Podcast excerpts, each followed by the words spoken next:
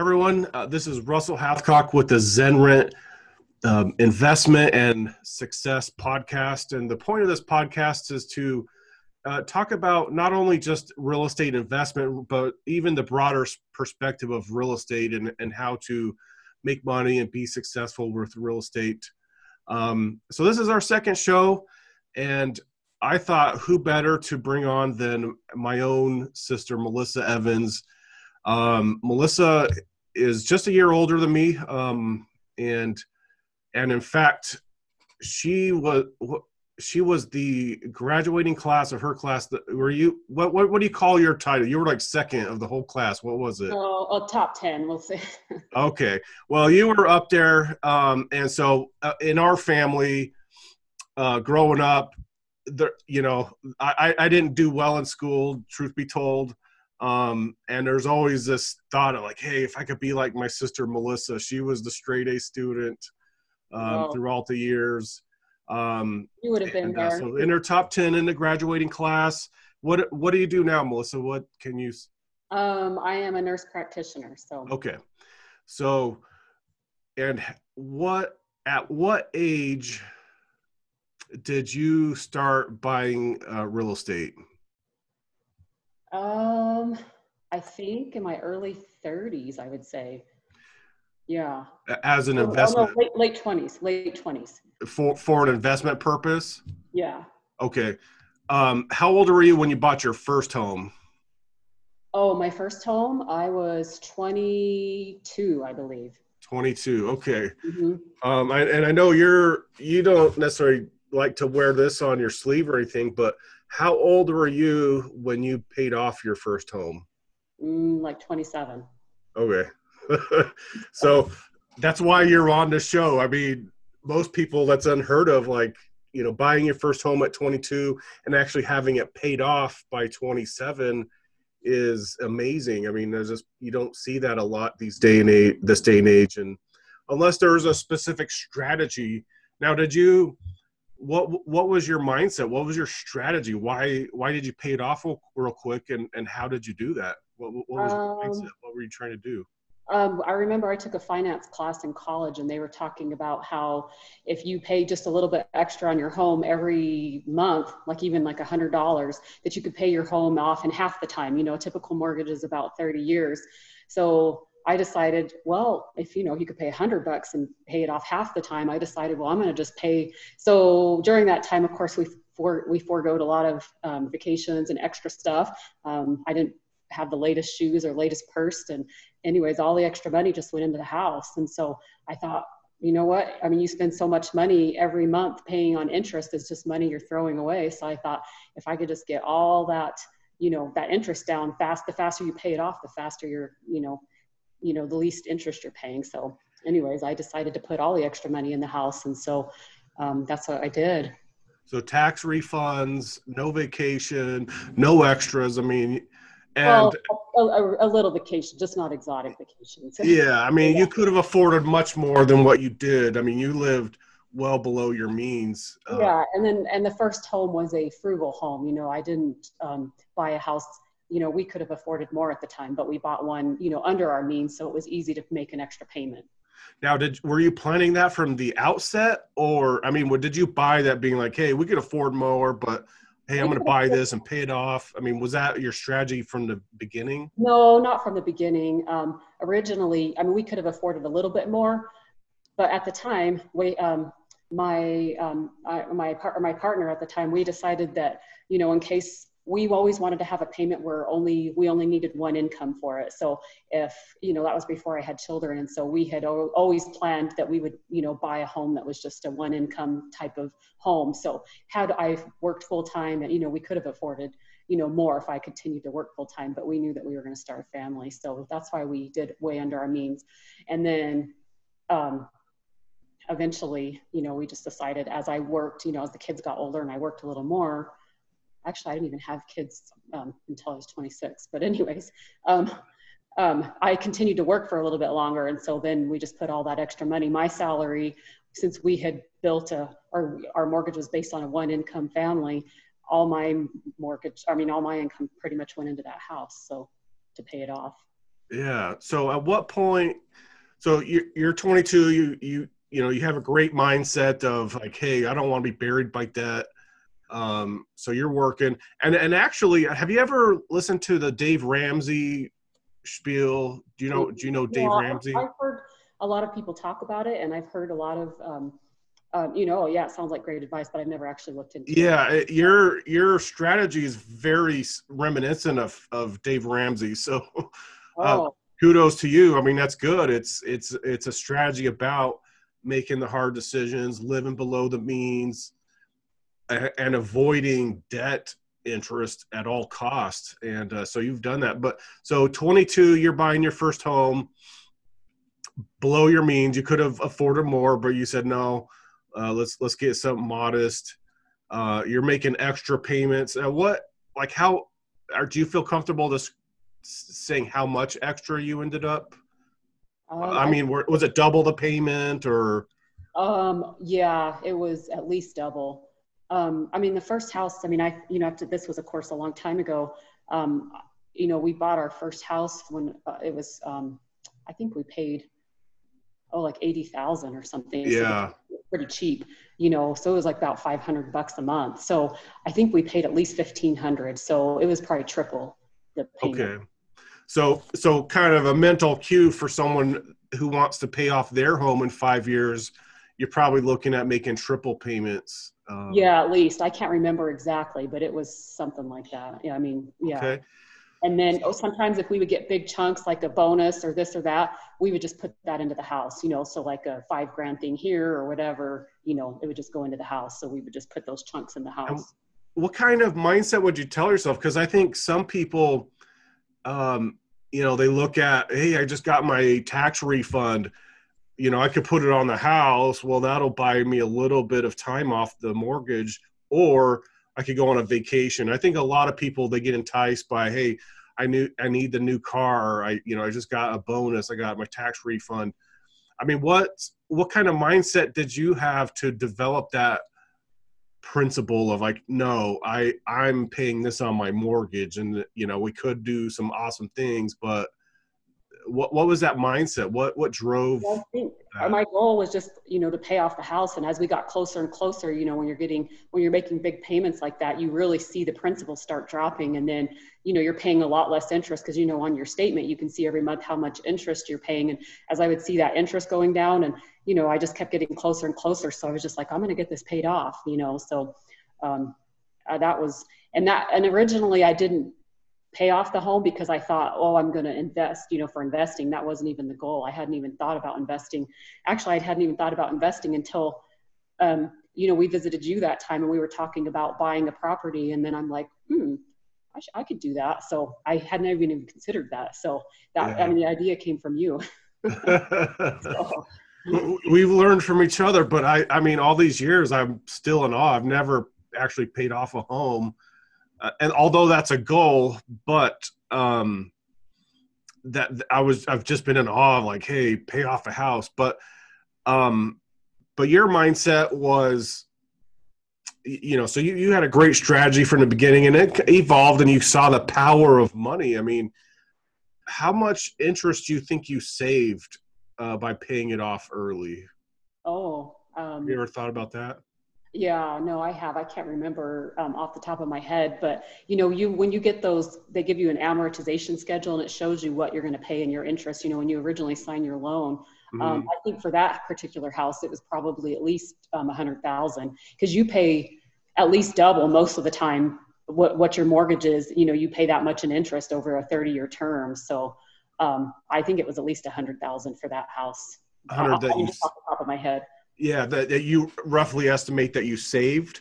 Yes, yeah. That I would have paid had I paid just the regular payment over all those, over those years. Yeah. And so eventually you sold that home. How long after you paid it off? Or, at what point did you sell it? Pretty much, actually, it was around the time that we upgraded to a bigger home just because our family. So almost right after the house was paid for. So pretty much right after. So then what we did is we just put everything we made on that house, we put into our second home. and we, you know, put everything as a down payment for that house. So then, okay, so you didn't immediately jump in and buy a rental home at that point. No, like, at that point, I still hadn't even considered that yet. Okay. The goal was just to, we basically, but our payment was still very low for the second home too, because you know, we only had to finance, you know, just, you know, I think we ended up, the second home we bought was around 200. So, and then we made, we bought that house for like 80 and we ended up selling it for about 130. So we put that all into the second home, and then we had like a $70,000 mortgage or something like that. So right. Again, a cheap mortgage for a, you know, bigger home. Yeah. So you bankrolled that first home, you paid it off, mm-hmm. It appreciated in value, you sold, and bankrolled that to another home. And I guess let's dive into when did you realize, like, hey, or you mentioned me giving you the thought, but how did you buy your first investment property? So at that time, then I think that was when we had, you know, visited, and I, you know, you had talked about buying real estate, and I thought, well, I could probably do that. So, you know, since we had bankrolled so much and put it, you know, from our first home and put it into the second home, I had a lot of home equity. So essentially what I did is I refinanced our first, that second home with a cash out refinance. And I think I took out $100,000 is what I did. Okay. And then, I was able to use, so I had $100,000 in cash, and I used part of that to purchase a home. And then I used part of that to put a down payment. So I purchased a home with cash outright, because it was, of course, during the market when things were really cheap, you know, when the market had crashed. And so yeah. It was kind of good timing, you know, at the time too. So I paid cash for one, and then I put a down payment down on another to get a second mortgage. So then I had another mortgage that was a, you know, a second mortgage, not a second mortgage on the home, but what do you call it? Just a real estate mortgage, I guess, is what an investment. So you had your primary residence and you bought two rentals, or just the one? Oh, I'm sorry. Let me try to think how I did this. You're on the hot seat. I know. I'm trying to remember how the timeline went. No, actually, I take that back. So the very first, I know I took some cash out, and then I ended up getting another mortgage on another home. That was my very first rental. And that one I had for probably, I think it was 5 years, just the one solo rental. That's what it was. And so with that house, but then I decided to put, because I'd already paid off one home, you know, with my primary first home, I decided my goal was to pay off that new rental house mortgage. So that's what I did, is I started just, I took a little bit of the cash out, like I said, from my primary home, and then I used that as the down payment. And then now I had this new mortgage on the rental, and it became my goal to just pay off that rental house. So that's pretty much what I did. It took about 5 years, and I paid off that rental home. So any extra money that I made from that rental, really, I wasn't making a lot of money in that first investment. Mm-hmm. But anything extra, I pretty much just put into that rental mortgage, and that was my goal to pay it off. Do you remember what your payment was versus what the rent? It was pretty close to, because it was the very first house that I bought, so I hadn't really, you know, there was a lot of factors I didn't consider. So I think I only cleared maybe 200, not probably. I mean, now in retrospect, I wouldn't have done that house, but you know, it was a learning house. So yeah. Now I try to at least clear 500 from what the mortgage will be versus. So your threshold is when you invest, you're like, and you're saying you want $500 positive cash flow every month. Right off the top, yeah. Compared to what your mortgage is versus what the rent income is. Right. So your first one, you're saying you had a positive cash flow of about $200 a month. Yeah, not a lot. And then you would just roll that right back into the mortgage to pay it off. Yeah. Well, and really the 200, I mean, essentially, because, you know, you have repairs and this or that. So probably I wasn't really making any money. So I was using, you know, personal income too, to pay off that, you know, rental, because I knew that once the rental was paid for, you know, then you get a lot more positive cash flow, because then you're not paying, you know, for a mortgage first.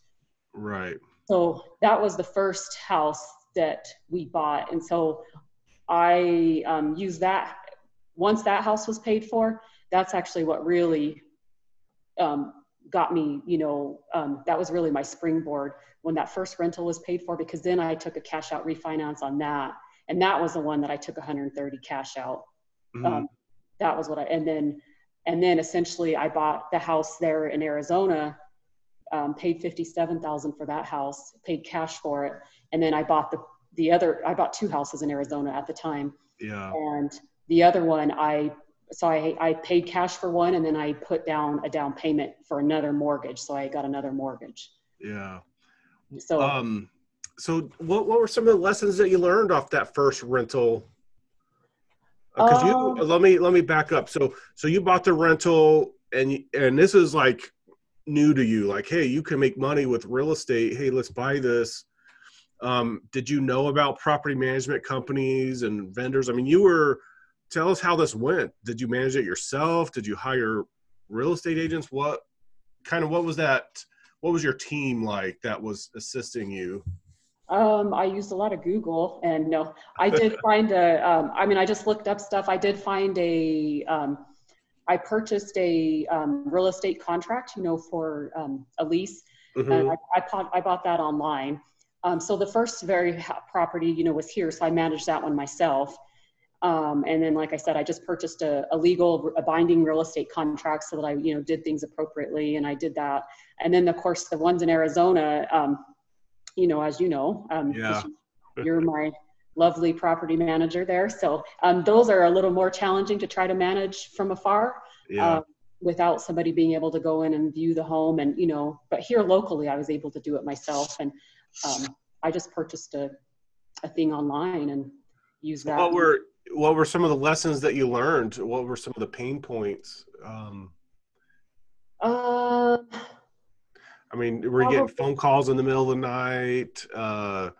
No phone calls in the middle of the night. Usually, nothing like that. But always, you always have to I have to keep my phone with me at all times because, at any point, I could have somebody calling me with and I think I just have tried to find a good network of just, a good handyman, a good plumber. And I just kept those numbers in my phone, and I just always for any type of thing that could go wrong.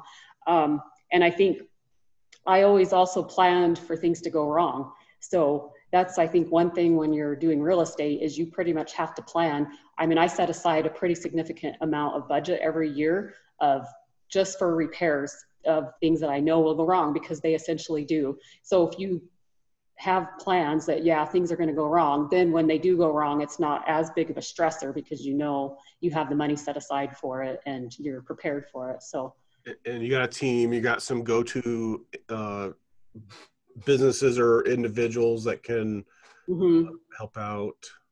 Yeah. And then, of course, so I have a local team. And then, of course, the houses in Arizona, makes it a little bit easier since I have your company, Zen Rent, formerly East Valley. So Zen Rent manages my properties there, and that makes it a lot easier. So, yeah. So you've sold some properties that I know. How big was your portfolio at its peak? You mean? Yeah. How many homes were you managing? Including the primary home, or just the home that I investments. So 6. Okay. Now, did you get all those paid off, or what? What was the strategy to get? So we've talked about, you paid off your first home. You bought a second home, and then you cash out refi to pick up a rental with with a mortgage. You were just unloading funds on that, and you paid that one off in 5 years as well. Did you have one strategy that worked every time, or was it different each time you bought? Maybe a little different, but essentially that was the strategy, is just to, pay off. And then, as I went forward, I started saving up some money, and then to get some mortgages to buy. And I found out, you can only have 4 mortgages, at any one time. So that's eventually what I decided to do, is I put more down, and then I eventually, four mortgages, including my primary home mortgage. And so I had, three mortgages for real estate investments, and then the others were paid for. So half of them were paid for, and then the other half had a mortgage on them. Did you find that, you paid off that first rental, you took some cash out of that and bought an additional couple. So, I mean, that's a challenge. You can only have four mortgages. Did you end up paying off some of these other homes first before you jumped into some additional rental properties? Well, so with my first rental, I had used, like I said, I paid that one off. And then once that 5 years, once I had that paid off, I was able to springboard into two more right away because I paid cash for one. Okay. And then I obtained a mortgage. And so at that point, I only had two mortgages still because my primary home, and then I had this new second rental that I had bought had a mortgage. And so the very first rental I had was now paid for. So then I bought two more by, just putting down a down payment and then getting an investment mortgage. And so I was able to get two more that way. And then I ended up, my goal would be to just, whatever the lowest mortgage was, or actually the one with the highest interest rate, is I would just start, now all the extra money, anything that I made, just went into paying off that house. So you've got several rental homes, and they're either positive cash flow, $200 or they're paid for, or their positive cash flow, $500. So rather than say, hey, I'm going to go on vacation, you just bankroll these, right? I mean, you don't look at that income as something to go live off of because you're a nurse. I mean, you've had a situation where, you're living a good life, ends are being met.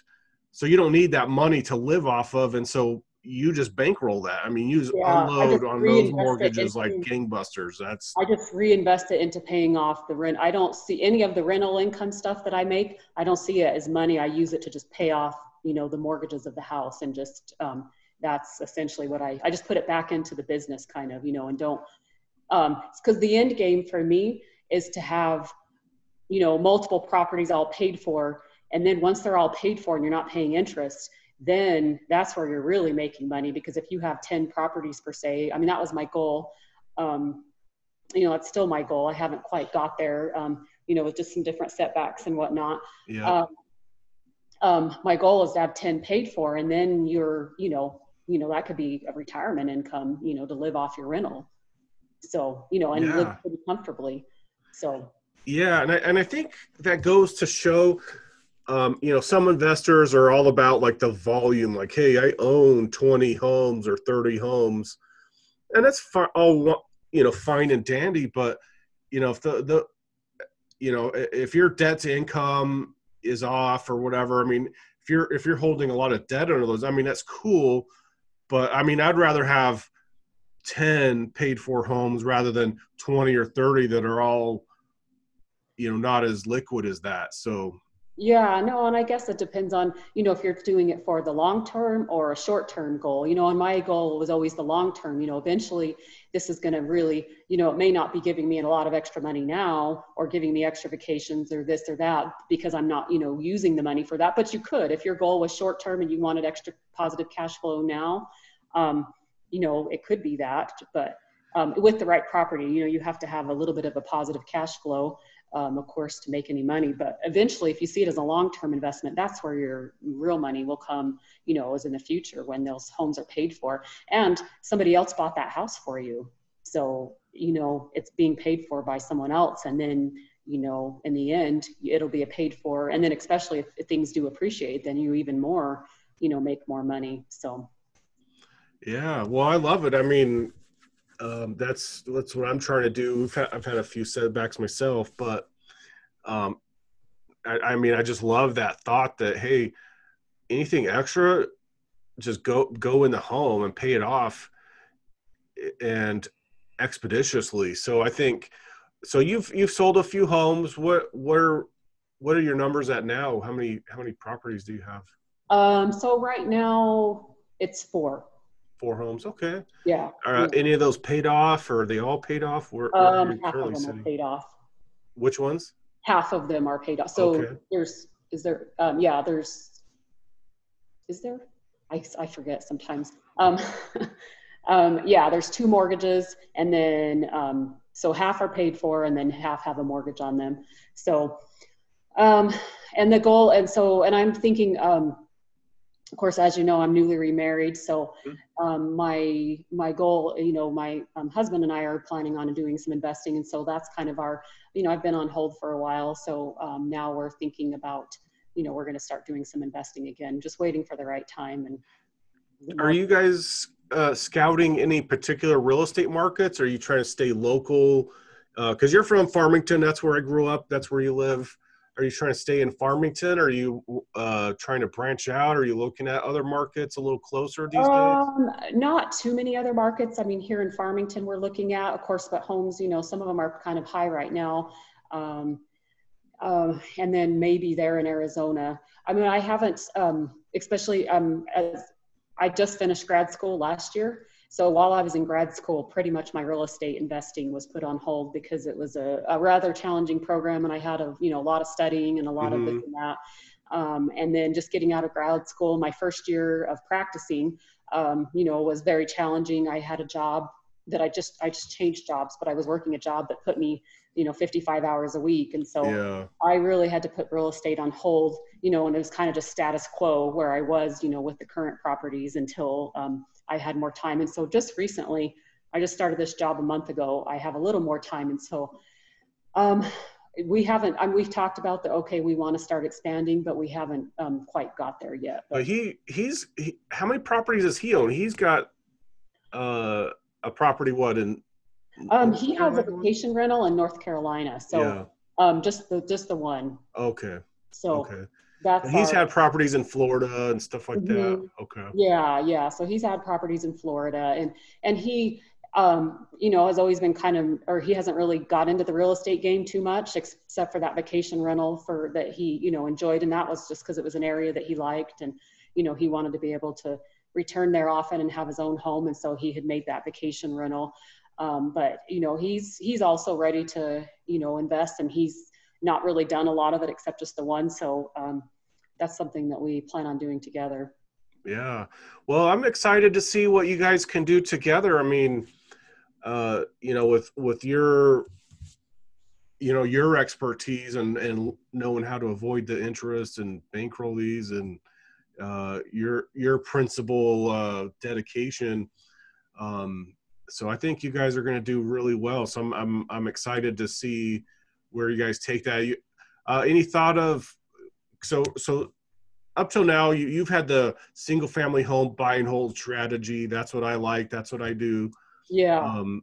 You any plans to diversify into anything commercial or multifamily? Yeah, no, I mean, I have actually considered that, even like apartments or multifamily, but I haven't really researched. Like I said, a lot of it was just put on hold pretty much this last 3 years with my schooling and, just my timing. So I have considered it, but I haven't dove in. I haven't really researched it enough, but I've considered that, or even commercial. I'm more nervous and apprehensive just because I don't know it. I mean, I've done single family home for, like almost 15 years now. So I know that one. I'm more comfortable with it. So it's something, and I'm not a professional by any means. This is something that I've done. It's been a little side gig, and we're not, I didn't start off as a millionaire or anything, so it's not like I had tons of money or, had money given to me to invest. It was just something I've started off slowly, and just kind of what I've learned. So, and then with commercial, sometimes you need a little more money to start up. So, I mean, I've considered it, but I haven't researched it enough, but it's definitely something I'm interested in. Yeah. Do you feel comfortable, letting us know? So, because again, the point of the podcast is investing and how you can get in and how you could start. Do you feel so? And you've gone through some things and you've offloaded a few properties, but do you feel comfortable talking about what your overall, at the peak of the amount of homes you had, what kind of wealth, what kind of equity total did you have? Do you feel comfortable talking about that? It was close to 1.3 million. So okay. Awesome. I mean, that's incredible. So you know, to do that within, you know, a short time frame, because that's not talking about your work. That's just the value of your real estate and being able to structure these deals and these properties in a way that you're funneling in this wealth and this cash flow, and you're packaging it. And so, I mean, you know, and obviously as your brother, and I know, you know, we come from the same household, and we grew up on a meager existence. So I'm proud of you. I'm optimistic for you. I've learned a lot from you. And so I appreciate you sharing your nuggets of wisdom, and that we can share that with other people, because the reality is investing in real estate is, you know, as you said, I mean, getting a low interest rate loan. Well, sometimes they're not low. I mean, sometimes they're high. Right. I mean, it depends on the market, depends on where you're at. And I did several refinancing. You know, I had mortgages that were a little bit higher, and then, you know, I'd refinance and, you know, so I did some strategies where I refinanced one property, you know, because depending on your debt to loan ratio, you know, you can get a lower interest rate. So one time I did a cash out refinance where I could get a lower interest rate on this one property. And then I got like a 20 grand. And then I used that 20 grand to pay off a higher interest rate mortgage, you know, to just get those. So yeah, trying to get the lowest interest rates that you can. Sometimes when I refinanced, I would do a 10-year mortgage, because then you can get the lowest interest rates, because essentially the goal was to pay the least amount of interest possible. And that's where you're making money too, you know, is to. Well, see, and that's what I love about your strategy. Because most people, you know, because I'm in the industry, and I've talked to lots of, you know, investors. I mean, I represent a lot of investors, and sometimes I represent accidental landlords of, hey, I got a job transfer, I don't know what to do with my house. Right. Hey, must take care of this. But, you know, most people are just concerned with the payment. Hey, I need, you know, my payment's $1,000, Russ, so I need a minimum $1,000 payment or rent, or, you know, or more. You know, here's my pain threshold. People, I mean, most people are really fixed on that payment.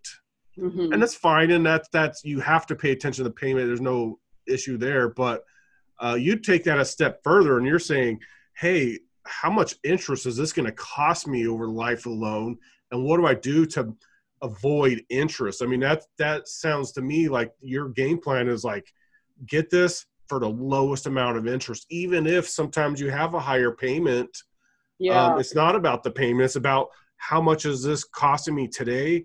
How much does it cost me in total in the future? And if you're not factoring interest in those payments and whatnot, and you're part of your strategy, you can pay a lot more for that home than you think. And so I love that. I love that mentality of the payment's important, because if you can't afford something, right, you just can't afford it. Right. At the end of the day, you have to be able to make the payment. But yeah, the goal, you know, since I always lived under my means, you know, my goal, yeah, exactly, was just to get it paid off in the least amount of time with the smallest interest rate, you know, no matter what the payment was. So, I mean, because I was in a position to do that, especially because with the rental homes that I had, you know, half of them were paid for. So I could handle a little bit higher, you know, higher payment on some of them, because, you know, I had some homes that were paid for, and that would help kind of offset those costs. So, yeah, well, and I love that, because I'm, you know, anxious to see what you can do in the next little, you know, few years, next 5 years even. 'Cause I mean, once you get a strategy of not living off that income, but putting it right back into each of those rentals, like pay off the one, okay, yeah, you got a mortgage on another one, we'll just unload that like gangbusters. So you have two paid off. I mean, right. And then, you know, take the power of that one and two, yes, and pay off the third one. Right, because now you've got, you know, triple whatever you were paying in the mortgage one and two. Once you pay mortgage one and two, you know, instead of just saying, oh, now we have extra money, mortgage one and two, now I would put into mortgage three, you know, so then all that money goes into that. So, you know, by the time you get to, you know, and that was my strategy, you know, before, like I said, things got put on hold for a little bit. And then, but, you know, and that's the strategy, is just basically, you know, not really counting that as extra money, just basically putting that all into as your end game to get, you know, multiple properties that are paid for. And that's where you're you know, at that point, that's where it's, you know, more of a, like I said, a very much of a long-term strategy. Yeah. And the truth is, as I wanted to talk with you, you know, in a public way, and that is, I wanted to really hone in on that mindset that you have in terms of,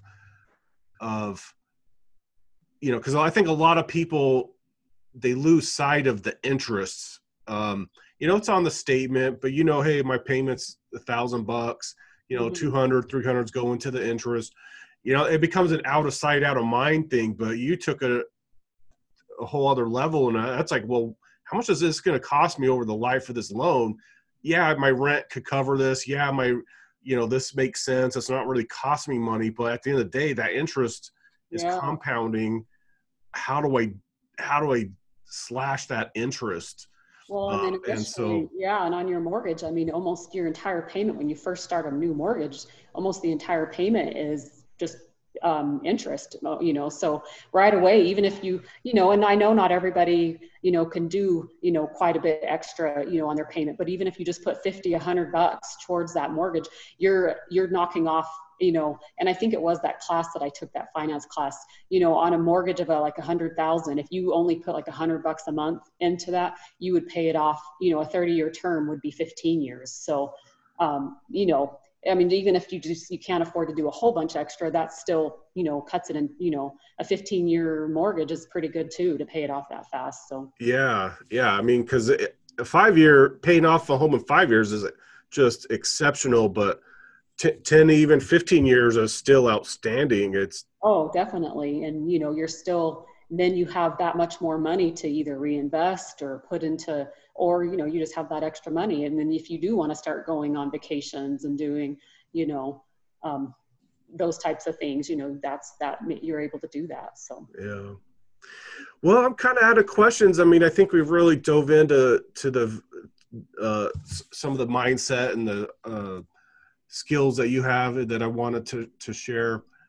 Do you have any last sort of closing thoughts of, you know, someone that wants to put themselves into a good financial situation, and any final thoughts? I would just say what I always tried to do, like my strategy, you know, with any time, you know, when I was buying a new property, but as I added on, you know, I had other rental income coming in, but always when you take on a new mortgage, you know, always plan for the worst. I think plan to not have a tenant. Make sure that you can make that payment. You know, if you're living under your means and you can make the payment, even if, you know, let's say you don't have a tenant for 2 months, just, or basically set that much aside, you know, have that much extra, just have a contingency fund for the worst, because if you plan for the worst, you know, you set up a big, like I said, I have a pretty significant budget that I set aside every year for repairs on all the homes. Then that way, when things go wrong, you know, you have you know, it's not as stressful because you've got plans for that. So, and I think that allows you know, a good landlord is planning for worst case scenarios like you do. But I think what also that does is, helps your tenant be happier too. I mean, you know, if the air conditioning, you know, at least in Arizona, if your air conditioner, you know, kills over in the middle of summer and you're scraping, trying to figure out how you're going to replace that. Well, you have an obligation to that tenant to have a habitable home. And so if you're in a situation where you're scrimping and the worst case disaster happens, you know, you're in a territory of a slumlord. I mean, you can't treat people that way. So, no, and that's exactly it. So you just basically, you know, so another, you know, the money that I made as far as for the rental, that was another thing I just put, you know, in a big contingency fund, you know, and then extras would go to pay off mortgages, but just have that contingency fund and just plan for not having a tenant for a couple months, plan for, you know, like you said, an AC, easily $5,000 an AC goes out, you know, furnace. I mean, there's been one minimum. Year. What? Oh yeah. On a minimum. Yeah. Yeah, no. And there's been 1 year I had 2 furnaces go out and an AC. I mean, you just have to plan for, you know, and that was at least $15,000 right there for all of that. So you have to just plan that things will go bad. And then of course, once those things get replaced, those are, those last a long time. And I think having the funds to do what is necessary creates a happy tenant that's going to be there a while. They're going to take pride of living in your home. They'll take care of it better. But also that means you can have adequate vendors on your list that, because I mean, there's times where, if you're trying to pinch pennies or you're getting the cheapest lowball vendor there is, well, that's not good either because they don't know what they're doing or whatever. So you can get someone that gets the job done right the first time. The tenants are happy, and at the end of the day, you're happy because you don't have that stress load of a disaster situation because you planned. And then you're stressed too if they're calling you and telling you, oh, this. But like I said, if you're planning for things to go wrong, just plan for things to go wrong because inevitably they do at some point. So if you plan for that, then it's not as stressful. So yeah, that would be my last takeaway. All right. Well, I'm going to go ahead and wrap it up. Thank you for coming on my little venture here of the Zen Rent Investment and Success podcast. I mean, I look at your investments and your strategies as very successful. So my hope is to continue to look to you for some inspiration, and I hope that others can find an inspiration as well. So thank you, and I hope everyone enjoyed the show today. All right. Thanks.